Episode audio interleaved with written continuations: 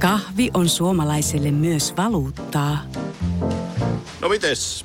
Paljonko sä tosta peräkärrystä haluat? No, jos nyt yhden kahvipaketin annat. Yhdessä me omaisuuttamme kahvia vastaan osoitamme hyvää makua ja pelisilmää. Kulta Katriina. Eläköön suomalainen kahvikulttuuri. Cafe Ole. Kahvihetkiä maailmalla. Moikka Lilli. Hei Hellu. Oletko haaveillut ikinä matkatyöstä? Semmoisesta työstä, joka voisi vaan niin kuin napata kyytiin ja lähteä jonnekin ja sit vaan tehdä jossain biitsillä palmun alla ja juo koukkosta suoraan pääkinestä. Ah, voitko kuvailla vähän lisää tota? Voi että sentäs. Eiköhän me kaikki varmaan niin kuin olla semmoisesta niin kuin työstä, tai sitten ettei tarvitsisi tehdä töitä ollenkaan, että olisi jossain joku visa, mihin vaan tulisi loputtomasti sitä liksaa per kuukausi, mutta onhan, oishan se ihan mieletön niin kuin haave vaan matkustaa ympäri maailmaa ja niin. Mm. Miten sä, sä oot nyt tehnyt tuollaista vähän ympäri ämpäri duunia, niin No siis no ei, mähän, mähän on? on kuitenkin tehnyt kotona siis silleen, mutta onhan se ihan mm. totta, että täällä etelän auringossa onhan se välillä semmoisia hetkiä, että oi, että mikä ihanuus, että että saa olla täällä, mutta sitten toisaalta tulee kyllä äh, silti, niin kuin, onhan mulla se tilanne, että jos on huono kuukausi, niin onneksi on toinen puolisko, jolla on kuukausipalkka. Pakkohan se on niin sanoa, että kyllähän se yrittäjän arki, niin, tuommoinen niin. freelance-toimittaja, niin välttämättä niin kuin, eikä, eikä siis en yhtäkään freelance-toimittajaa tunne, jotka olisivat ihan hirveästi päässeet rikastumaan niin sanotusti sillä hommalla. Mm, mutta mm. onhan se mielenkiintoista ja mieletöntä työtä. Mutta just juteltiin tuossa Tanjan kanssa balille. He ovat miehensä kanssa työparina reissaavat maailmaa. Kertovat sitä arjesta. Joo, tämä oli tosi niin kuin, hauska, ja, mutta myös tosi niin kuin, realistinen, että mitä tämmöinen niin kuin, freelancerin tai yrittäjän arki on ulkomailla, eritoten balilla. Siellähän ainakin ihmiset kuvittelee, että se siellä riippumaatossa riippumatossa löhöt ja oijot jäseniäsi, mutta kyllä se on vähän muutakin. Mm, sitä tulee harvoin ajatelleeksi esimerkiksi, että joku jonkun ihanan matka-artikkelin takana onkin ihan totista työtä, että on metsästetty kuvauspaikkoja haastateltavia niin kuin päivien ajan ja eikä ne, eikä ne palkkiot välttämättä ole kovin kummoset, että kyllä kyllä ne on ihan totista touhua ja totista hommaa ja rahaa pitää laskea, mutta sitten toisaalta saa, saa tietysti elää sitä niin kuin oman näköistä elämää. Mm, juurikin näin. Kuullaan, mitä Tanja kertoo omasta elämästään. No niin, tällä kertaa soitetaan siis ensimmäistä kertaa Balille ja puhelimen päässä on Tanja. Hei, mi- mitä se kello siellä näyttää? Meidän sanoa, että hyvää huomenta, mutta mä pääsen tiedäkään, että onko Joo, no niin, terve, terve täältä Balilta kello on täällä nyt viisi iltapäivällä, ja täällä, täällä aletaan niin kuin jo, jo tota, olla niin työajan loppupuolella. Niin justiinsa. Tää, nyt tähän saat laittaa todella pitkän vastauksen, mutta mikä on vienyt sinut tai teidät Balille? Reissaat ilmeisesti sun miehes kanssa. Joo, kyllä. Ja to, tosiaan tarina on aika, aika pitkä. Että mä oon tota, niin, reissannut työkseni lehtikuvaajana ympäri maailmaa. Mä oon parikymmentä vuotta tehnyt, tehnyt kuvausta työkseni ja sen jälkeen tota, niin, viimeiset kymmenen vuotta mä oon tehnyt ulkomaan keikkaa ja, ja tota, monesti oli sellainen haave, että ei tarvitsisi jatkuvasti lennellä johonkin. Että mä lensin pahimmillaan niin 50 kertaa vuodessa. Ja sitten mä aloin miettiä, että tämä on ihan hullua, että mä lennän koko ajan, koko ajan niin kuin Suomen ja jonkun muun kohteen väliä. Mä ajattelin, että voi vitsi, kun saisi joskus olla vähän pitempään yhdessä kohteessa, että olisi vaikka muutaman kuukauden ja tälleen, että ei, ei niin kuin, tartti, tarttisi niin aina vaihtaa maisemaa ja ehtisi tutustua paremmin paikkoihin. Ja no sitten me saatiin miehen kanssa sellainen idea, kun mies on toimittaja kanssa ja hän oli, hän oli niin kuin vakitöissä Helsingissä. Ja, ja tota, mä tein yrittäjänä tosiaan hommia, niin sitten sit me ruvettiin miettimään, että voitaisiko me lähteä yhdessä johonkin pitempään reissuun, että voisikohan mun mies saada vuorotteluvapaata. Ja, ja tota, me pari vuotta suunniteltiin ja sitten tuossa 2016 syksyllä löytyi hänelle sitten sopiva tuuraaja ja hän sai puolivuotisen vuorotteluvapaan, että nythän se on muuttunut niin, että se puoli vuotta on maksimi. No sitten, sitten me pyörittiin ympäri, ympäri tota maailmaa yhdessä sen puolen vuoden ajan, mutta ja tarkoitus oli, että palataan sitten Helsinkiin, että mies menee, me, menee takaisin sinne vanhaan, vanhaan työpaikkaan ja mä jatkan sitten taas reissaamista työreissaamista yksi ja nähdään sitä aina kun nähdään, kun, kun käyn Helsingissä pesemässä pyykkejä reissujen välissä. ja tota, no yllättäen me oltiin Uudessa-Seelannissa tasa vuosi sitten, kun, kun tota, niin, tuli ilmoitus, että miehen työpaikalla on alkanut YT-neuvottelut. Ja tota, me mietittiin, että joo, että nyt ei kuulosta kauhean hyvältä. Et me alettiin miettiä, että ketä siellä työkavereita on ja tuli tietoa, että niin kuin puolet suunnilleen väestä lähtee ja ajateltiin, että no okei, että on aika iso riski, että, että mies joutuu työttömäksi, koska meillä ei ole pieniä lapsia ja muuta, niin sitten tietysti se, niin kuin tätä irtisanomisjärjestystä ja muuta ajateltiin siinä, että siellä on semmoisia, joilla on, niin kuin, on, on niin kuin pieniä alle kouluikäisiä lapsia ja kouluikäisiä lapsia, että todennäköisesti he on niin kuin siellä säästettävien listalla, että on tärkeämpää, että he saa pitää työnsä. Ja tota, olettiin miettiä, että no mitäs me tehdään, jos tässä nyt käy huonosti ja suunniteltiin, että mitä, mitä vaihtoehtoja on. Ja sitten mä ajattelin, että no mehän ollaan aina niin kuin haaveiltu siitä, että me saataisiin olla pitempään ulkomailla. Että voitaisikohan me ruveta sitten niin kuin yhdessä reissaan ja tekemään työparina töitä, että me nyt ollaan valokuvaaja ja toimittaja, että, että mitä siinä, että, että mä oon työskennellyt aikaisemmin muiden toimittajien kanssa, mutta no sitten me oltiin Marokossa siinä vaiheessa, kun ilmoitus tuli, että kyllä vain mies on, on nyt sitten saanut lopputilin ja, ja tota, ei, ei tarvitse palata töihin vuorottelun jälkeen. Ja tota, olihan sitten sillä alkuun aika, aika sokki sekin, että hu, huijakkaa, että miten me jatketaan, että me oltiin sen vuorotteluvapaan aikana, vaikka oltiin tietysti niin kuin säästettykin rahaa siinä, siinä tota, sillä, että asuttiin hostelleissa ja muussa, että kyllä me ihan niin budjettimatkailtiin, mutta tietenkin kun mä yrittäjänä en pystynyt tekemään puoleen vuoteen töitä eikä ollut tuloja, niin, niin oltiin sitten ajateltu, että, että ei se mitään, että voidaan me Visallakin maksaa jonkin verran laskuja, että maksetaan sitten kun palataan sinne töihin, niin sitten tajuttiin, että meidän taloudellinen tilanne on aika kauhea, mutta, mutta että mitäs tässä nyt vaihtoehtoja ja sitten mä ajattelin, että no, että aika kurja ajatus se, että mies jäisi sit yksin Helsinkiin työttömänä istuun, kun mä jatkaisin työmatkareissaamista, että, että tosi niin kuin kurja, kurjan tuntunen ratkaisu. Ja sitten me pääteltiin, että ei mitään, että mennään käymään vaan Suomessa ja pistetään tavaroita myyntiin ja lähdetään. Lähdetään sitten tota, niin takaisin maailmalle ja niin me tehtiin. Me oltiin kuukausi Suomessa ja, ja tota, palattiin, me oltiin niin kuin Espanjassa, jäätiin, jäätiin miettimään itse asiassa, mies kysyi työnantajalta, että tarviiko hänen nyt tulla sitten Suomeen, Suomeen vuorotteluvapaan päätöksestä, onko hänellä työvelvoitetta ja sitten sieltä ilmoitettiin, että joo, ei, ei ole, että reissaa sinä vaan. Ja, niin me jäätiin sitten vähän pitempään vielä ja käytiin Suomessa, myytiin tavaroita ja lähettiin lähdettiin sitten takaisin tien päälle. No mi- miten, miten se on nyt sitten mennyt? Teidän yhteis- yhteinen työnteko ja onko riittävästi ollut töitä?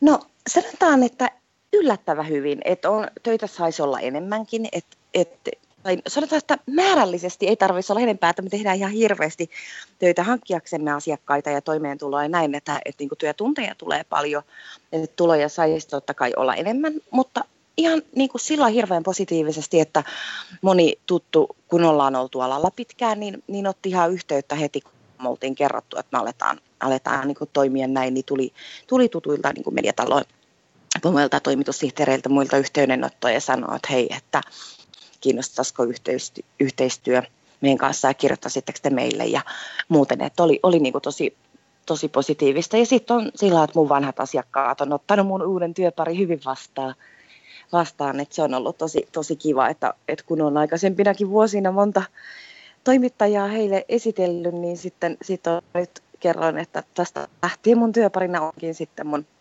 mun puolisoni, että on näin, niin tota, kaikki, kaikki on antanut mahdollisuuden hänelle kirjoittaa ja on ollut sitten niinku tosi positiivista palautetta, että, että on, siinä mielessä ollaan tosi, tosi hyvin kyllä päästy alkuun.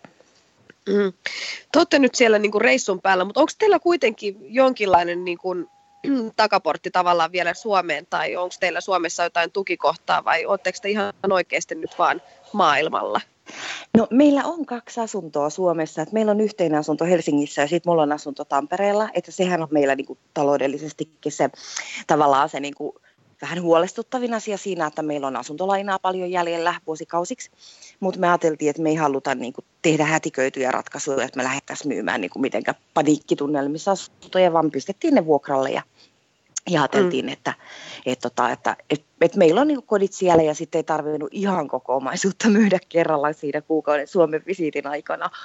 Että oli sille helpompi, että pistettiin vaan sitten jotain niin astioita ja mä myin kirjan ja mies myi jonkin verran kirjoista ja muuten, mutta että oli, oli sille, että vuokrattiin sitten kalustettuna, niin ei tarvinnut lähteä niin kuin mitään sohvia keräilemään minnekään, minnekään heti, että se antoi meille niin semmoista miettimisaikaa, että, että meillä on tavallaan paikkaa, että jos me ei viihdytä maailmalla, niin meillä on kodit olemassa, me voidaan palata sinne. Ja, ja eikä meillä ole silleen mitään niin ajatusta, että, että ei, etteikö me voitaisi palata Suomeen, mutta ei olla tällä hetkellä sitä, sitä tekemässä, mutta että työt vaikuttaa tosi paljon siihen, että sitten jos tulee Suomesta hyvä työtarjous, niin me voidaan tulla Suomeen yhtä hyvin kuin kun lähtee sitten vaikka Espanjaan töihin, että ei, ei meillä ei olla sillä niin sidottuja, että me ollaan, ollaan niin kuin utelijoita silleen, että katsotaan, mitä elämä eteen tuo.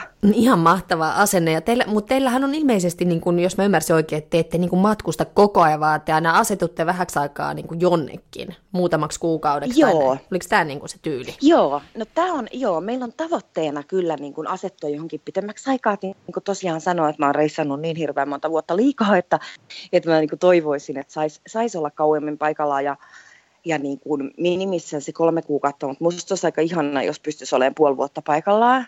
Mutta myöskin itseni tuntien voi olla, että mä lopulta viihtyisikään niin kauan, mä haluaisin vaihtaa kumminkin maisemaa, että nyt sellainen muutama kuukausi kerrallaan on hyvä. Että me oltiin viime kesä sitten, kun käytiin tosiaan myymässä niitä meidän kamoja sieltä kotoa, niin lähdettiin sen jälkeen Serbiaan ja oltiin siellä kaksi ja puoli kuukautta, että me jouduttiin sitten perhesyistä käymään sen jälkeen – Suomessa, mutta että se oli niin kuin Belgradissa viihdyttiin tosi hyvin, että, että olisi jäänyt mielellään, niin pidemmäksi aikaa sinne. Mutta sitten tosiaan tota, niin, jouduttiin käymään Suomessa ja sitten sit mä ajattelin, että no okei, ei me nyt palata, palata heti Belgradiin, vai jatketaankin sitten, sitten asiaa kohti, kun me oltiin suunniteltu jo muutenkin, että me lähdetään syksyllä Japaniin.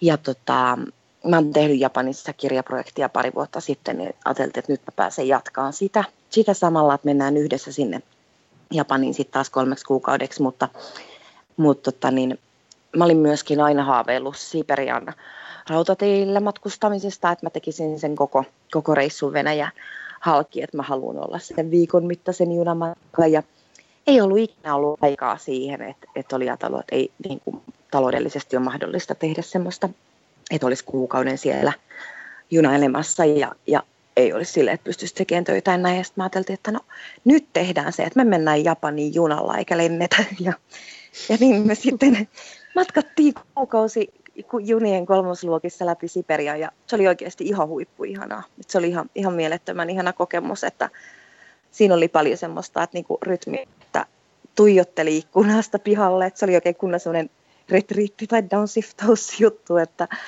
että istui silleen, että saattoi ajatella vaikka, että tekisi mieli juoda kahvia, hakisinkohan tuolta vaunuemännältä kuumaa vettä.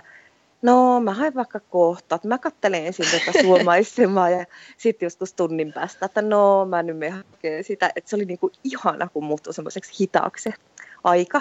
Ja tota, että vaikka vaihettiinkin paikkaa, mutta että se juna niinku pieni kolmasluokan peti oli se koti, että tässä on kaikki mulla, että mun reppu on tässä ja mä oon tässä ja tää on näin, niin se, se tuntui niin kuin oikeasti tosi, tosi ihanalta jotenkin semmoiselta semmoiselta va- niin kuin tarvitulta irtiotolta. Niin, se on vähän niin kuin toi teidän filosofia ehkä niin kuin kuukauteen typistettynä, eli että elämä on matka eikä tar- ei ole kiire perille Joo. niin sanotusti, eikö vaan? Niin, niinpä, kyllä, kyllä. Siinä on paljon sellaista ja sitten on mä oon tota, niin, mini, minimalisti itse ja halunnut aina elää tosi vähällä tavaroilla. Mä itse asiassa pidän minimalisti blogiakin ja sitten se on niin kuin, ää, tavallaan ollut, ollut niin semmoinen, että voi vitsi, kun voisi joskus elää vain pelkä repuvarasta ja että olisi vain pari laatikollista tavaraa, mutta ainahan sitä kuitenkin, kun on kiinteä kotti, niin on enemmän, että on jotain niitä kirjoja ja astioita ja muuta.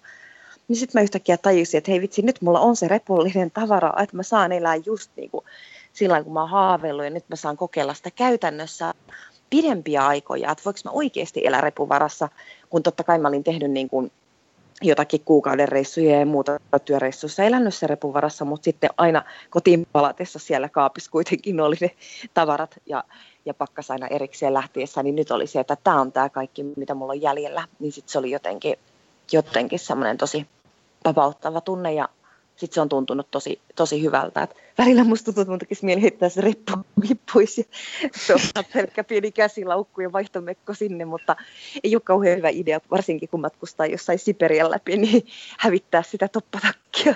Ja sitten tosiaan tota, niin tämän junareissun jälkeen me oltiin Japanissa kolme kuukautta ja me ollaan seuraavaksi menossa sitten tekemään töitä kuukaudeksi uuteen Seelantiin, mutta kun Japani ja Uusi-Seelanti on molemmat kohtuullisen kalliita maita, niin me päätettiin, että me tullaan pitämään kuukaudeksi toimistoa Balille, että saadaan lämmitellä välissä ja sitten myöskin niin kuin olla vähän edullisimmissa olosuhteissa ja hoitaa sitten täältä kaikki niin kuin ne toimistotyöt, mitkä ei vaadi jossain tietyssä paikassa olemista. Ja ensi viikolla sitten jatketaan Uuteen-Seelantiin tekemään juttuja sieltä. Kuulostaa aivan ihanalta. Onko teillä, oletteko te molemmat niin kuin ihan henkeä veren yrittäjä henkisiä, vai tuleeko teille joskus semmoinen niin fiilis, että vitsi halutaan niin kuin 9 viiteen niin kuin duuni, että palkka kilahtaisi tilille? Niin kuin? No tota, mä voin sanoa omalta osalta, että 18 vuoden yrittäjyyden jälkeen, mä olin, siis mä olin haaveillut ihan nuorena jo siitä, että musta tulisi yrittäjä ennen kuin mä edes tiesin mille alalle että tavallaan se on ollut jotenkin, mä yrittäjä perheestä itse, että se on varmaan sellainen verissä kuitenkin isän puolelta, niin tota, mä, en, mä jotenkin, mä, olen yrittä, mä, mä olin sitten nuorena palkkatöissä kyllä monta vuotta, ja, ja olin niin kuin hankkimassa kokemusta ja ajattelin, että, että mä alan yrittäjäksi sitten, kun mulla on tarpeeksi ammattitaitoa ja näin, mutta sitten tämän yrittäjävuosien aikana, niin vaikka on, on epävarmuutta ja on niin taloudellisesti epävarmaa ja varmasti pääsisi isommille tuloille palkkatöissä ja mulla, mulla on välillä houkuteltu palkkatöihin, mulla on tarjottu palkkatyötä, mutta sitten mä oon aina miettinyt pari päivää että ää, ei, ei se ole mun juttu, mä en halua, mä en halua että kukaan hengittää mun niskaa. Että mä, mä haluan itse päättää, että mitä, mitä mä teen ja mihin mä kehitän omaa työtä ja muuta, että mä oon tosi yrittäjähenkinen.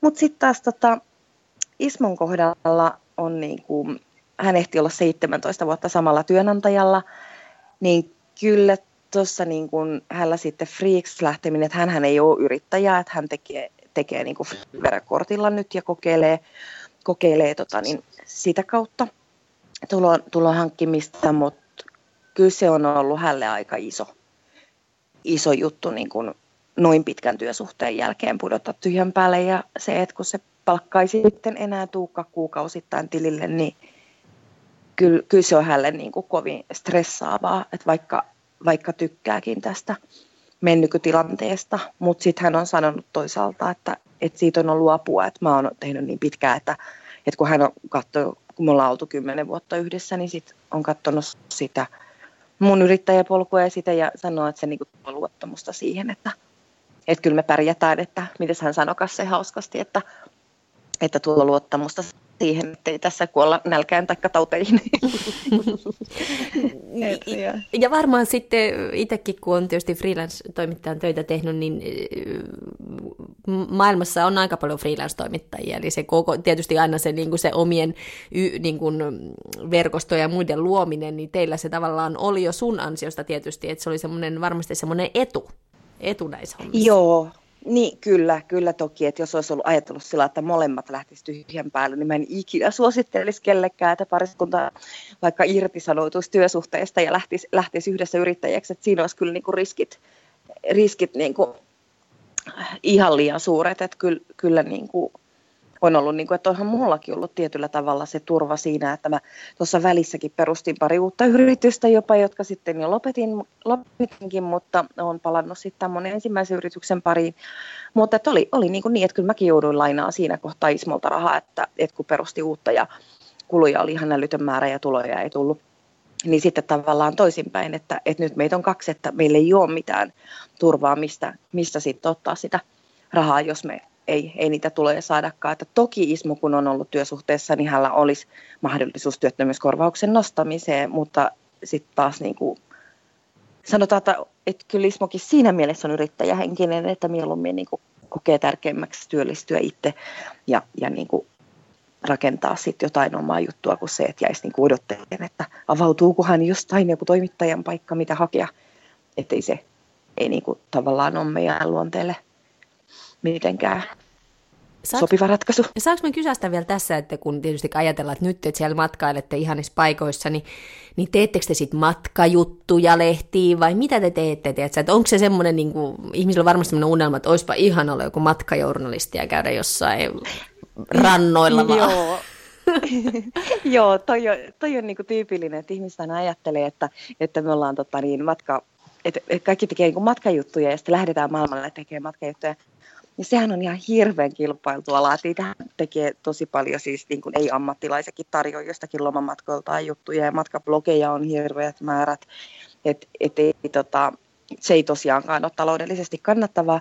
Et mulla on ollut koko työuran ajan se, että mä oon keskittynyt työelämäaiheisiin, että on ollut aika paljon niin kuin tämmöisiä talousasioita ja tekniikkaan keskittyviä ja sitten niin ammattilehtiä ja yritysjulkaisuja ja tämän tyyppisiä, niin se on sitten se, mitä, mitä mitä me nytkin tehdään ja rakennetaan, että työelämään keskittyviä ja taustatetaan kaikkia yhteiskunnallisia asioita ja ja esimerkiksi niin kuin vaikka Serbia tosiaan, oltiin kesällä, me palataan sinne ensi kesäksi, niin siellä on paljon tätä EU-jäsenyyteen pyrkimyksiin liittyvää, liittyvää niin kuin yhteiskunnallista keskustelua, että miten, miten siellä hoidetaan asioita, että Serbiasta tulisi EU-kelpoinen ja muuta. Että kyllä on niin semmoisia ammatti, ammattiaiheita enemmän meillä ja, ja sitten me ollaan kauhean kiinnostuneita itse semmoisista asiasta muutenkin, että Ismo on lukenut pääaineena historiaa, että vaikka hänestä tulikin toimittaja ja oli, oli niin kuin ihan eri, eri puolella sit työuransa siinä toimittajahommassa, mutta, mutta niin kuin me, ollaan niin kuin, me halutaan, halutaan mennä syvemmälle sinne, sinne yhteiskuntaan, että missä paikoissa me ollaan, kun, kun sitten taas sellaista piitsijuttua. Ja vaikka mäkin tykkään uimisesta, niin mä oon itse asiassa uinut viimeksi tasan vuosi sitten Australiassa. että, että tällaista hirveän chillaamista tämä maailmalla työskentelevän journalistin työ on. Että kaikki aina ajattelee, että siellä ne makaa riippukeinussa ja biitsillä ja aurinko paistaa. Ja täällä Balillakin nyt tämän kolmen viikon ajan on tullut vettä kaatamalla joka päivä. Että tosi sellaista, mutta on kumminkin lämmin. Et siis me tykätään, mutta tämä on arkea tanarkeita, mm. mitä... Toi on hyvä muistutus. Toi on hyvä joo, muistutus. joo, joo, se on aina jännä. Mutta mä luulen, että se on paljon, kun tosi moni kuitenkin reissaa vaan lomalla. Ja heille se ulkomailla oleminen on aina sitä, että ollaan jossain uima-altaalla, niin sitten se helposti tulee semmoinen mielikuva, että, että maailmalla on aina semmoista ja ihanaa ja sitten se kateus ehkä sit pilkistää sieltä, että onpa mm. noiden elämä ihanaa, kun vaan siellä saat silloin, mutta mutta kyllä tässä niin kuin, mä oon esimerkiksi tehnyt nyt niin kuin pari 20 tuntista työpäivää putkeen tuossa välissä, että on jäänyt yöunet vähän vähiksi, kun on pitänyt samaan aikaan kirjoittaa tota, niin, noita Japanin juttuja. Ja sitten samalla sitten taas niin kuin etsiä kontakteja sinne Uuden-Seelannin juttuja, että etin haastateltavia niihin ja sitten tietenkin myydään niitä juttuja, juttuja mitä sieltä tullaan tekemään, niin, niin myydään, myydään ennalta, että me tiedetään, että kauanko meillä on varaa siellä olla, että onko, onko meillä vain yksi tai kaksi juttua vai kymmenen juttua vaikuttaa siihen, että miten budjetti kestää siellä, siellä olemisen. Ja sitten Ismolla hajos läppäri ja se on nyt ollut puolitoista viikkoa huollossa. Joten me ollaan tehty nyt kaksi vuorotyötä mun läppärillä. Ja mä oon tässä kivasti saanut niitä yövuoroja, niin mä tuossa, tuossa nyt tosiaan kahtena yönä sitten viiteen asti aamulla istuin ja sitten vaan kahdeksalta aamulla takaisin töihin, mutta sitten vastaileen kännykällä sähköposteihin, että Ismo sai vuorostaan läppärin käyttöön. Että on tällaisia, niin välillä tulee kaikkia pieniä haasteita, mutta... Niin, ja niistä juttu, on... juttujen, myy, juttujen myynnistä ei, ei kukaan maksa edes tuntipalkkaa, että se on niinku se, että näitä, että se on niinku näissä hommissa niin just on, se. Niin on, joo, että on, on välillä tällaisia, että meillä oli, no esimerkiksi Japanissa yhden työelämän jutun kohdalla meillä oli semmoinen, että, että me puhuttiin vähän, vähän tota semmoisista tabuaiheista, mikä on niinku tuosta työssä jaksamiseen liittymistä, ja Japanissa aina tunnetusti on, on näitä ongelmia tämän tämän niin työtuntien suhteen, että tehdään liikaa töitä ja on työperäisiä itsemurhia. Sitten kun lähtee ulkomaalaisen journalisteen tekemään tämmöistä juttua, niin kukaan ei halua puhua aiheesta, että se on iso tapu maan sisällä, mutta sitten saatiin, että ulkomaalaisille toimittajille kerrottaisiin näistä, niin, niin kyllä siinä sai oikeasti lähettää kymmeniä ja kymmeniä sähköposteja yrityksiin ja niin kuin suostutella ja sanoa, että, tämä on, niin kuin, että me haetaan positiivisia esimerkkejä, että me ei, me ei olla niin kuin kirjoittamassa juttua, missä kerrotaan, kerrotaan näistä epäkohdista, vaan me kerrotaan niistä, että minkälaisia toimenpiteitä on tehty näiden epäkohtien korjaamiseksi. Ja siitä huolimatta, niin kyllä mä voin sanoa, että, että mä oon käyttänyt kymmeniä tunteja siihen, että ne ihmiset löytyi siihen juttuun, mistä kuitenkin sitten periaatteessa maksetaan se yhden päivän liksa siitä varsinaisen jutun tekemisestä, mm. koska ei sitä voi asiakkaalta sitä sitä tota, niin, niitä kymmeniä tunteja lähteä laskuttaa, niin kyllä ne menee sitten ihan harrastustoiminnaksi. Hei, näitä juttuja olisi kiva kuunnella vielä lisää, mutta meillä rupeaa aika loppuun, niin meillä olisi nyt nämä kolme viimeistä kysymystä, jotka me kysytään jokaiselta, jotka istuu meidän podcast-penkki. Lilli. No niin. Jos olisit Suomessa, niin missä olisit ja mitä tekisit? Hmm, mitähän, tämä on vaikea. Mä olisin varmaan Helsingin tai Tampereen kodissa ja tekisin aika lailla sitä samaa, mitä mä teen täällä terassillakin. Tästä seuraavasta kysymyksestä tuli jo viitteitäkin, mutta mitä ihmiset luulevat, että sun elämä on nyt? Joo, no tämä on, tää on tosiaan se, että mistä sanottiin. Mä luulen, että ne kuvittelee, että mun elämä on tosi rentoa, kun mä saan vaan reissata. Viimeinen kysymys, Tanja. Oletko onnellinen? Joo, mä oon tosi onnellinen. Joo, kyllä. Mun kaikki asiat. Että taloudellinen tota, on heikko, mutta raha on aina vaan rahaa. Että mä nautin siitä, että mä saan elää oman näköistä elämää. Että mä oon tosi onnellinen. Aivan Hieno. ihana vastaus. Kiitos Tanja. Kiitos Joo, paljon kiitos. ja oikein paljon tsemppiä seuraaviin seikkailuihin. Joo, kiitoksia ja hyvät jatkot teille sinne. Kiitos, moi moi. Kiitos, moi. Moi moi. Kahvi menee suomalaisella tunteisiin, myös silloin kun sitä ei ole saatavilla. Siis mitä, onko kahvi lopussa? Nyt mulla menee kyllä kuppinurin. Ai vitsi, että mua ottaa pannuun. Kaikkea kun ei pysty suodattamaan. Kulta Katriina. Eläköön suomalainen kahvikulttuuri.